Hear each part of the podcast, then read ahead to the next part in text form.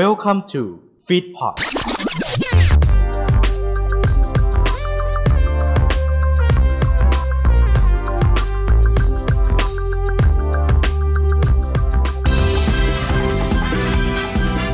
คุณกำลังฟังแตกลายพลัสบ่ายแตกลายไอดอล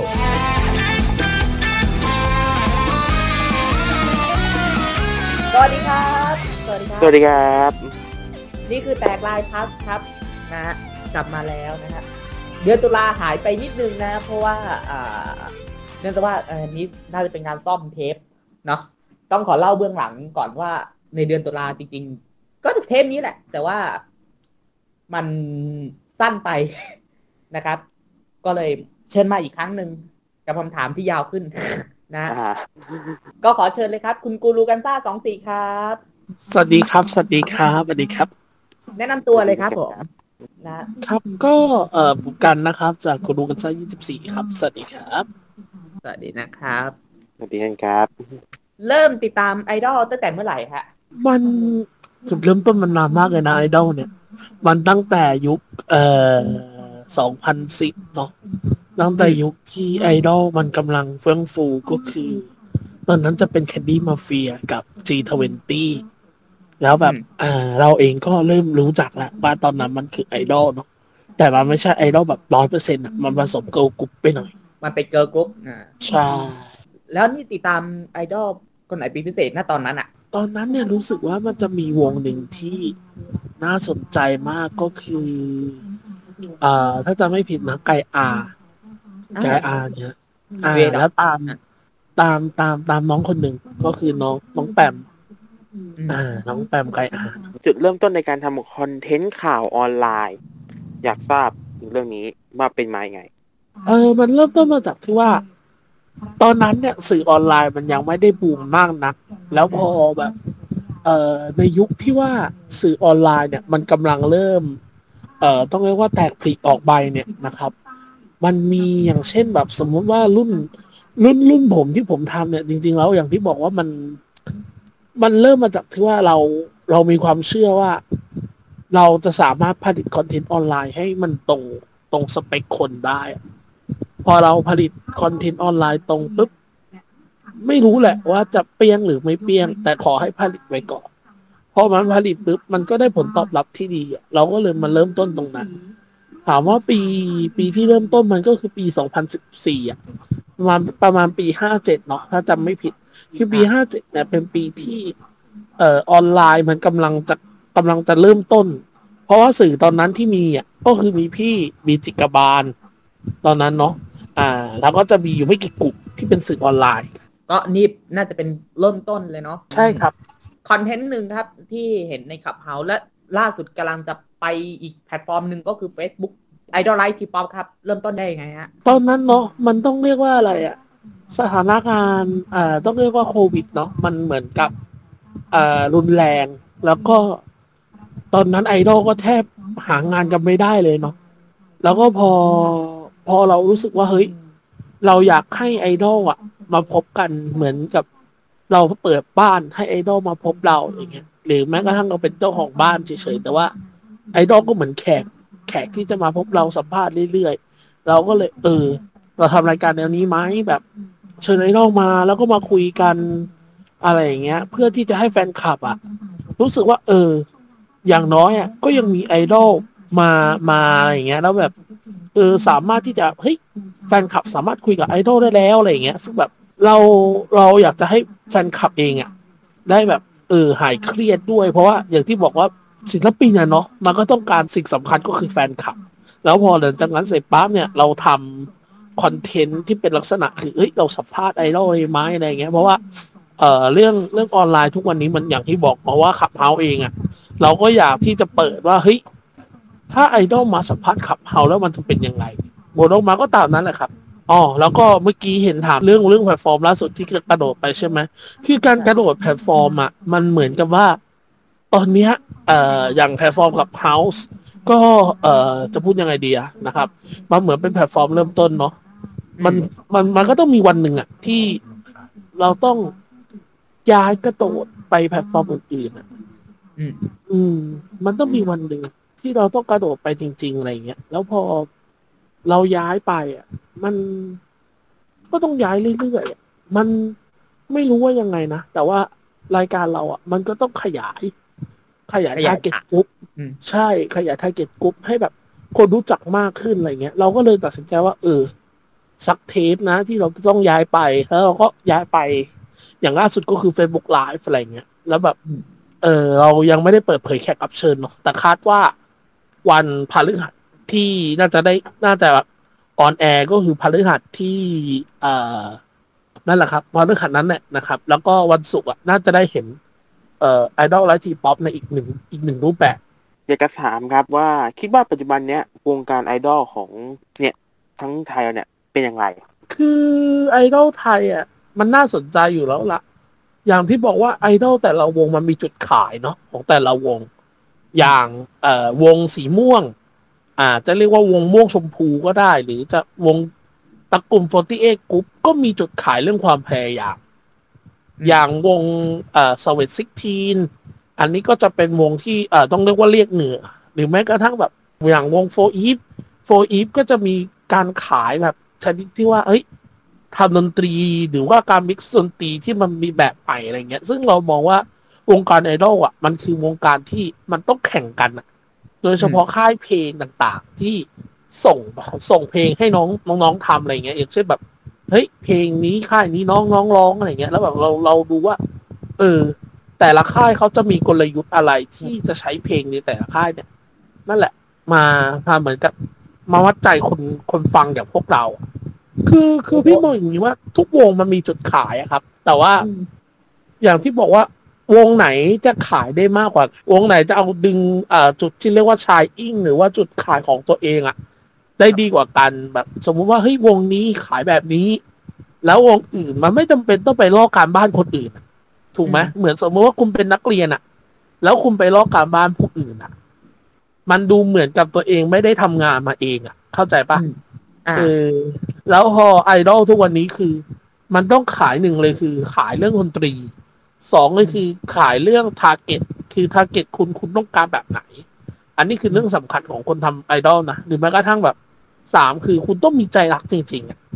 ไม่ใช่แค่ว่า เอ้ย คุณทำทำเพราะว่าคุณอยากจะมาเพื่อเงินอย่างเงี้ย มันก็ไม่ถูกต้องถูกไหมสิ่งหนึ่งที่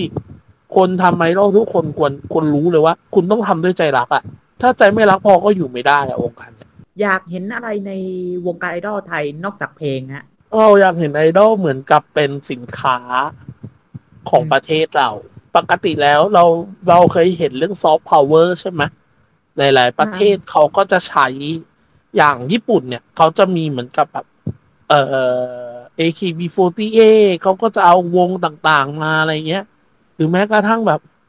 ประเทศไทยเราอะเรามี BNK กรุงเทพเรากรุงเทพเองก็น่าจะดึง BNK เนี่ยแหละ มาเป็นเหมือนกับ brand ambassador ให้กับกรุงเทพมาโปรโมทเมืองมาโปรโมท อะไรอย่างเงี้ย อย่างอย่างเชียงใหม่ก็มี CGM ถูกไหมหรือแม้กระทั่งวงไอดอลที่โตมาจากจังหวัดนั้นๆน่ะ ก็ควรเหมือนกับเป็น brand ambassador ให้กับแต่ละจังหวัดอะอืมอืมหรือแม้กระทั่งแบบ เออเรามองอีกเรื่องหนึ่งก็คือ เราอยากเห็นไอดอลเข้าสู่วงการที่เรียกว่าเป็น อ่า ศิลปินระดับโลก อย่างล่าสุดก็คือลิซ่าถูกไหมอ่าอ่าเราเรานึกถึงโมเดลลิซ่าคือ เอ่อปกติแล้วเอาศิลปินไทยอะจะขายแค่ในประเทศอย่างเดียว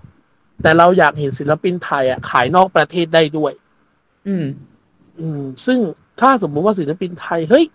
คนต่างประเทศ คนต่างประเทศรู้จักศิลปินไทยคนไหน สมมติรู้จักม่านมุกอย่างเงี้ยอ่าเออถ้าสมมติว่าเขาเขารู้จักม่านมุกเพราะว่าเฮ้ยเขาดูรายการนี้รายการนี้อะนั่นแหละคือสิ่งที่เรียกว่าความสำเร็จ ผมอยากถามครับว่าไอดอลเนี่ย ให้อะไรกับพี่บ้าง ไอดอลคือมันให้หนึ่งเลยคือมันมันคือการให้กำลังใจเนาะเอ่อวงการเพลงบ้านเราอะ มันเหมือนกับ มันต้องการกำลังใจจากคนฟังเยอะมากอืมสิ่งหนึ่งเลยคือเราเราก็คือผู้บริโภคเนาะเราเราเป็นสื่อเองบวกกับผู้บริโภคด้วยนะ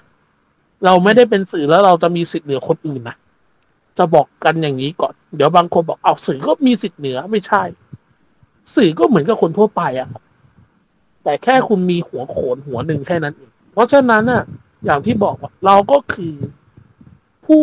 เอ่อต้องเรียกว่าผู้ support อีกกลุ่มหนึ่งเหมือนกัน แต่เราอาจจะ support โดยการที่ว่าโปรโมทน้องอะไรอย่างเงี้ยแล้วแบบ เรารู้สึกว่าสิ่งหนึ่งที่ไอดอลควรมี หรือไอดอลควรที่จะแบบเอ่อขายก็คือผลงานคุณภาพในการทำเพลง และถ้าคุณภาพดีเมื่อไหร่ ผมเชื่อว่าทุกคนนะพร้อม support พร้อมสนับสนุนแน่นอนครับแฟนคลับก็ได้ฮิวใจตัวเองแบบเห็นศิลปินที่เราชื่นชอบอะไรอย่างเงี้ย หรือศิลปินเห็นเราซับเออเห็นเป็นแฟนคลับแบบน่ารักคนหนึงอะไรอย่างเงี้ยก็ดีใจ moment ประทับใจครับ ตั้งแต่ติดตามไอดอลมาหรือว่าทำรายการ ก็เราเล่าอีกมันมีอยู่สอง EP เนาะ EP หนึ่งก็คือ EP ของ EP เจ็ดที่วงวิสเวนตี้ทีของภาคเหนือมา แล้วก็มีน้องคนหนึ่งร้องไห้กลางรายการแล้วรู้สึกว่า เออ มันคือกำลังใจสิ่งที่เป็นสำคัญของน้องว่าอย่างน้อยเนี่ยมันยังมีแฟนคลับที่คอย support น้องเขาอยู่ แล้วพอเราเห็นแฟนคลับมาคุยอะ เรารู้สึกว่า เฮ้ย เราสามารถเป็นสะพานเชื่อมระหว่างศิลปินกับแฟนคลับมาคุยกัน นี่ถือว่า complete มากเลยนะ ในอืมในฐานะมุมมองเราอะอ่ามันมันสามารถ complete มากเลยนะ ในมุมมองที่แบบเออเราเองที่จะแบบพยายามอ่าส่งในเรื่องของศิลปินหรือแม้กระทั่งแบบเฮ้ยแฟนคลับมาสามารถคุยกันได้อะไรอย่างเงี้ยนะครับอืมส่วนอีก EP หนึ่งก็เป็น EP ของเอ่อ EP ไอมิ ไอมิเนี่ยเป็นเป็นสิ่งที่จริง ๆ มันเป็นเรื่องเรื่องเรื่องที่เอ๊ะน่าภูมิใจนะว่า เราเจอน้องสาวอยู่คนหนึ่งก็คือน้องแป้ง แป้งที่เป็นผู้บริหารวงเนี่ยแหละ วงในในค่ายเอ่อ DM66 ดีเอ็เนาะมหกอ่าอ่า DM66 แล้วเรารู้สึกว่า ตอนแรกเรามองแป้งเป็นอีกคนหนึ่งไปเลย แต่พอเราเห็นแป้งพูดแบบ เอ่อ ที่เรียกว่าอะไรนะ ฝากน้องฝากโปรโมทน้องด้วยนะ สิ่งหนึ่งเลยคือเราชอบ เราอยากเห็นเด็กคนเนี้ยมาทำไอดอลนานแล้วแล้วพอเด็กคนนี้ออกมาทำปุ๊บเออ มันน่าภูมิใจ อย่างน้อยคือเราเราเราเป็นเราเป็นเหมือนกับเฮ้ย เราเป็นคนหนึ่งที่เรามองคนคนนี้ผิดไปอะ แต่พอเราเห็นผลผลิตที่น้องเองอะ ผลิตปุ๊บใช่ไหมเรารู้สึกว่าเอออมเนี่ยแหละใช่สิ่งที่เขาผลิตอะไรเงี้ย สิ่งที่เขาทำไม่สูญเปล่าแล้วอืมใช่คนคนคนก็ติดตามเยอะอยู่นะ เมื่อกี้ถามเรื่องโมเมนต์คราวนี้ขอแล้วกันเป็นเรื่องความชอบแล้วขอเพลงไอดอลที่ชอบครับห้าเพลง ผมให้เอ่อเริ่มจากเพลงแรกแล้วกันนะ ผมให้เป็นเพลงของเอ่อเป็นเพลง Oohlala แล้วกันของ 4EVE เป็นเพลงจุดเริ่มต้นของ 4EVE เลย ตอนแรกเรา เรามองเวิร์กพอยต์เมื่อก่อนเวิร์กพอยต์เป็นค่ายที่ผลิตเอ่อศิลปินมา รู้สึกจะเป็นวงสุดท้ายคือไกอาที่เป็นดูเอดอทดูเอดอทนั่นไม่อ่าดูเอดอกเมเกอร์ตอนนั้น แล้วพอเรามาดูในส่วนของโฟอีปุ๊บ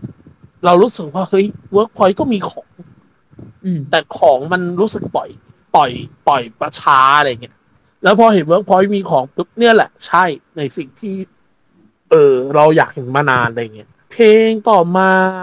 เพลงประจำรายการเลยครับ Last Idol ครับ Bandwagon โอ้อะ Bandwagon เป็นเพลงที่เล่าเรื่องของน้องทั้งเจ็ดคนได้ดีมากอืมหรือแม้กระทั่งเป็นการให้กำลังใจคนได้ดีเลย ในระดับหนึ่ง ว่าของน้องกว่าจะฝ่าฟัน เอ่อเขาเรียกว่าอะไรนะ การ audition หรือแม้กระทั่งแบบ เอ่อรอบที่แบบ performance ของแต่ละคนนะอืมนะครับมันยากมากเลยนะ คือเอาง่ายๆแค่ว่าผู้เอ่อต้องเรียกว่าอะไรนะ ตัวจริงทั้งเจ็ดคน เจอผู้ท้าชิงหนึ่งคน แล้วไอ้ผู้ท้าชิงหนึ่งคนน่ะ ก็คือต้องเลือกตัวจริงหนึ่งในเจ็ดอะแล้วแบบไอ้หนึ่งในเจ็ดอะมันก็คือต้องต้องต้องพยายามดีๆว่าเฮ้ยหนึ่งในเจ็ดอะมันจะเลือกกูปะวะอืมถ้ามันเลือกกูกูจะต้องโชว์แบบไหนให้ ให้ให้แบบกรรมการเอนจอยหรือแม้กระทั่งแบบเราสนุกไปด้วยอะไรอย่างเงี้ยต่อมาเพลงต่อมาผมให้เพลง Beautiful Memory แล้วกันครับสวัสดีทีความทรงจำที่สวยงาม มันเหมือนเป็นเพลง ผมนึกถึงเพลงของ BNK อะความทรงที่จำและกำลาใช่ไหมอ่าใช่ความทรงจำและคำอำลา ซึ่งเพลงในลักษณะเนี้ย มันเหมือนกับสมมุติว่าศิลปินคนเนี้ยเอ่อสวิตซิกทีน่ะอืมีเมมเบอร์คนหนึ่งต้องแก๊สออกไป เพลงเนี้ยมันก็คือคำตอบของของสวิตซิกทีนะแต่ในขณะเดียวกัน BNK อะมันก็มีเพลงความทรงจำและและอะไรความสวยงามสักอย่างนั่นแหละและคำอำลาอ่าแล้วครับอำลา มันก็คือเพลงอำลาของ BNK เช่นเดียวกัน เพลงที่สี่ผมให้ ผมให้สะพานสายลุงครับ SY ห้าสิบเอ็ดมันเหมือนเป็นจุดเริ่มต้นของวงสายภาคเหนือ เป็นเพลงที่ทำดนตรีได้โอเค พอสมควร แล้วก็พอเราฟังปุ๊บ เรารู้สึกว่า เออเด็กเด็กกลุ่มนี้ มาจากภาคเหนือมาตามหาความฝันในเมือง หรือ อาจจะไม่ใช่ในเชียงใหม่หรอกอาจจะอยู่ในต่างจังหวัดอื่น ๆ ด้วยอะไรอย่างเงี้ยครับ ส่วนเพลงสุดท้ายที่ผมจะให้ ผมขอให้ ผมให้เพลงเมื่อก่อนมันจะมีเพลงหนึ่งคือ เพลงอ่าผมให้ Love Potion ครับ GAIA เป็นเพลงแรกๆที่เราแบบเข้าถึงไอดอลในยุคนั้น ตอนนั้นมีเริ่มมีดนตรี EDM แล้วอะไรอย่างเงี้ยเริ่มมี EDM เริ่มมีอิเล็กทรอนิกส์เริ่มมีทุกอย่างแล้ว ก็ประมาณนี้ครับ อ่า ต่อมาครับเป็นการป้ายยาเมมเบอร์ฮะ ชอบเมมเอ่อพี่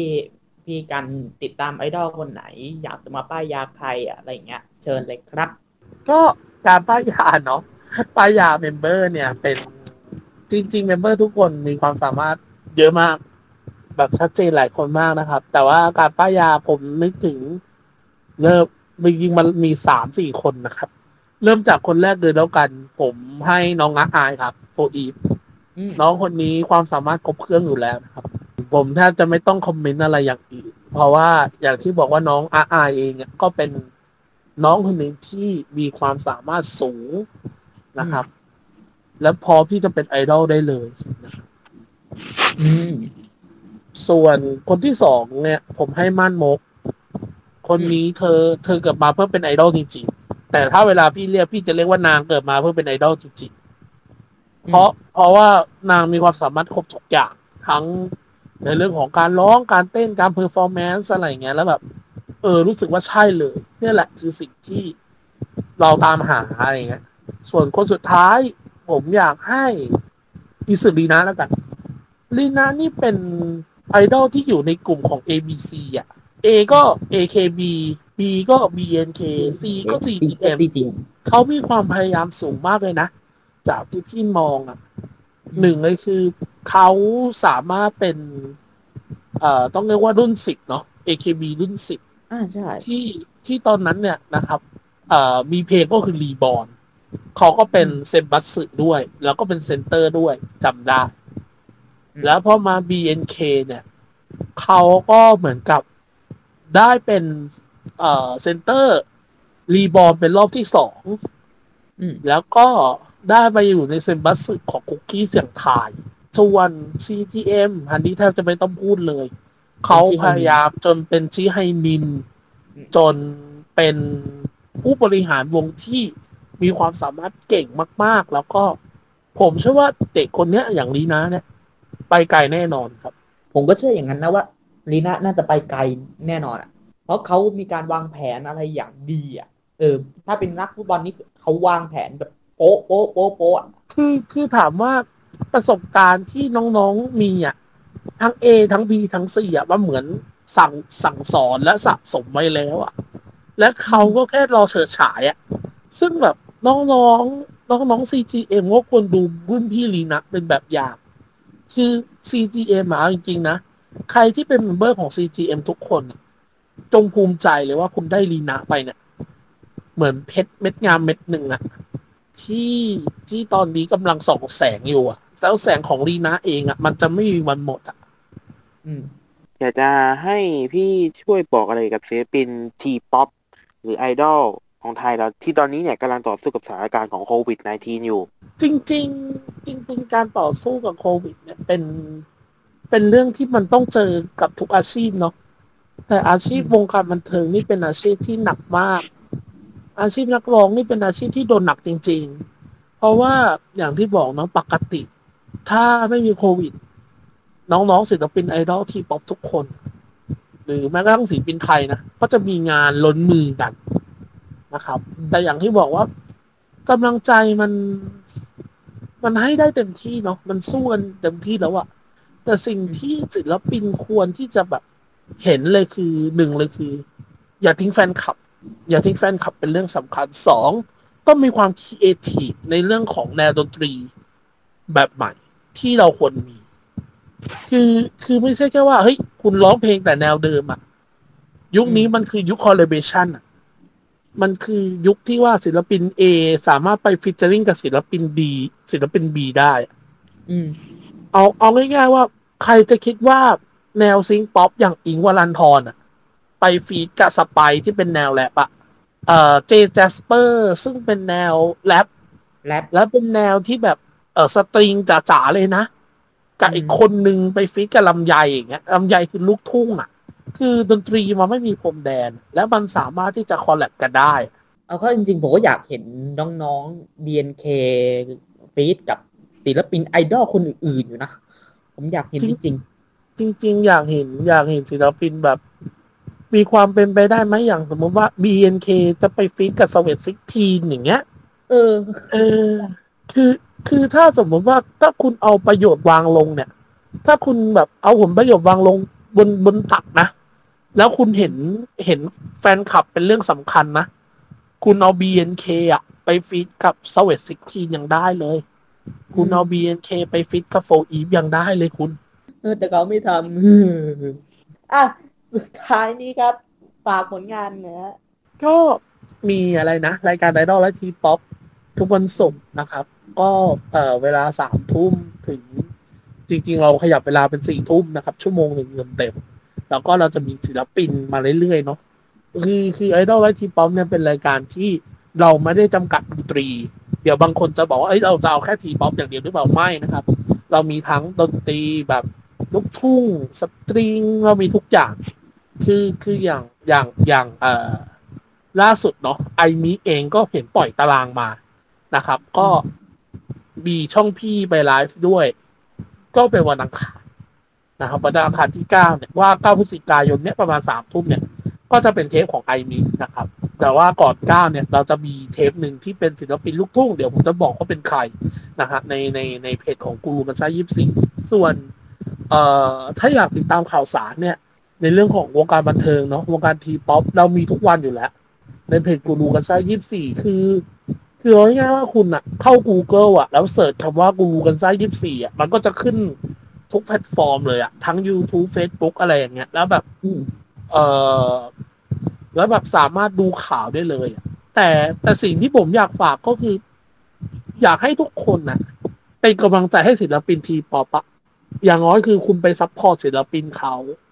แล้วก็สิ่งสำคัญก็คือ อยากให้สนับสนุนน้องๆด้วยของแท้นะคะ โดยเฉพาะ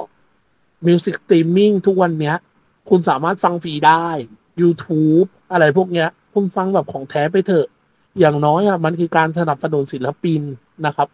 ศิลปินเนี่ยนะครับ สิ่งสำคัญที่สุดเลยคือกำลังใจจากคนดูทุกคน ใช่กว่าจะได้เพลงแต่ละเพลงมาเนี่ยโอ้โหลากเลือดลากเลือดจริง ๆ อ่า ไม่ใช่แค่เพลงนะ หนังก็ด้วยใช่จริง ๆ คืออย่างที่บอกอะว่า ไม่ว่าจะเป็นเพลงหนังหรือจะเป็นอะไรก็แล้วแต่ในวงการบันเทิงอะสิ่งหนึ่งที่มันจะอยู่ยั้งยืนยงได้คือคนดู คนดูคนดูควรจะ support พวกเขา แล้วก็สิ่งสำคัญเลยคือ เราขอร้องแหละ เราอยากจะให้ทุกคนสนับสนุนของแท้จริง ๆ เราไม่อยากให้ทุกคนไปดูลิงก์ที่แบบ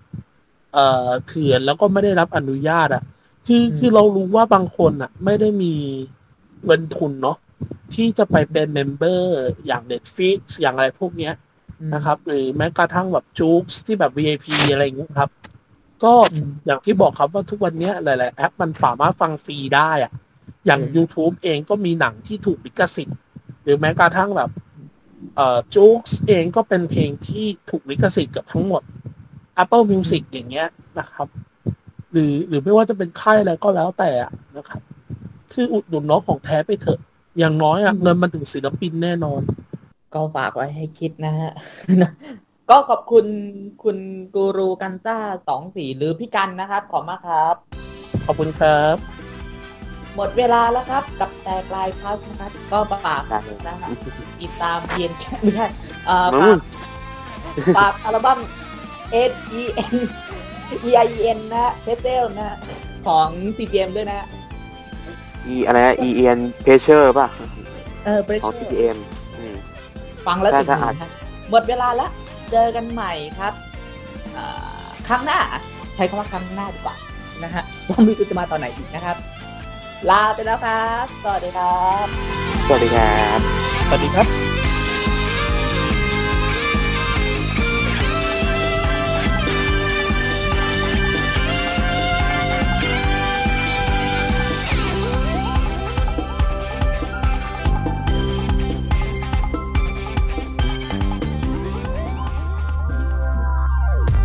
อขอบพระคุณที่เข้ามารับฟังรายการของเราจนจบ อย่าลืมเข้ามาติดตาม และติชม ได้ใน Facebook Fanpage Twitter Instagram YouTube ของ f e e d p o t และเว็บไซต์ f e e d p o t net ติดต่องานและลงโฆษณาได้ทาง f e e d p o t 2 9 at gmail.com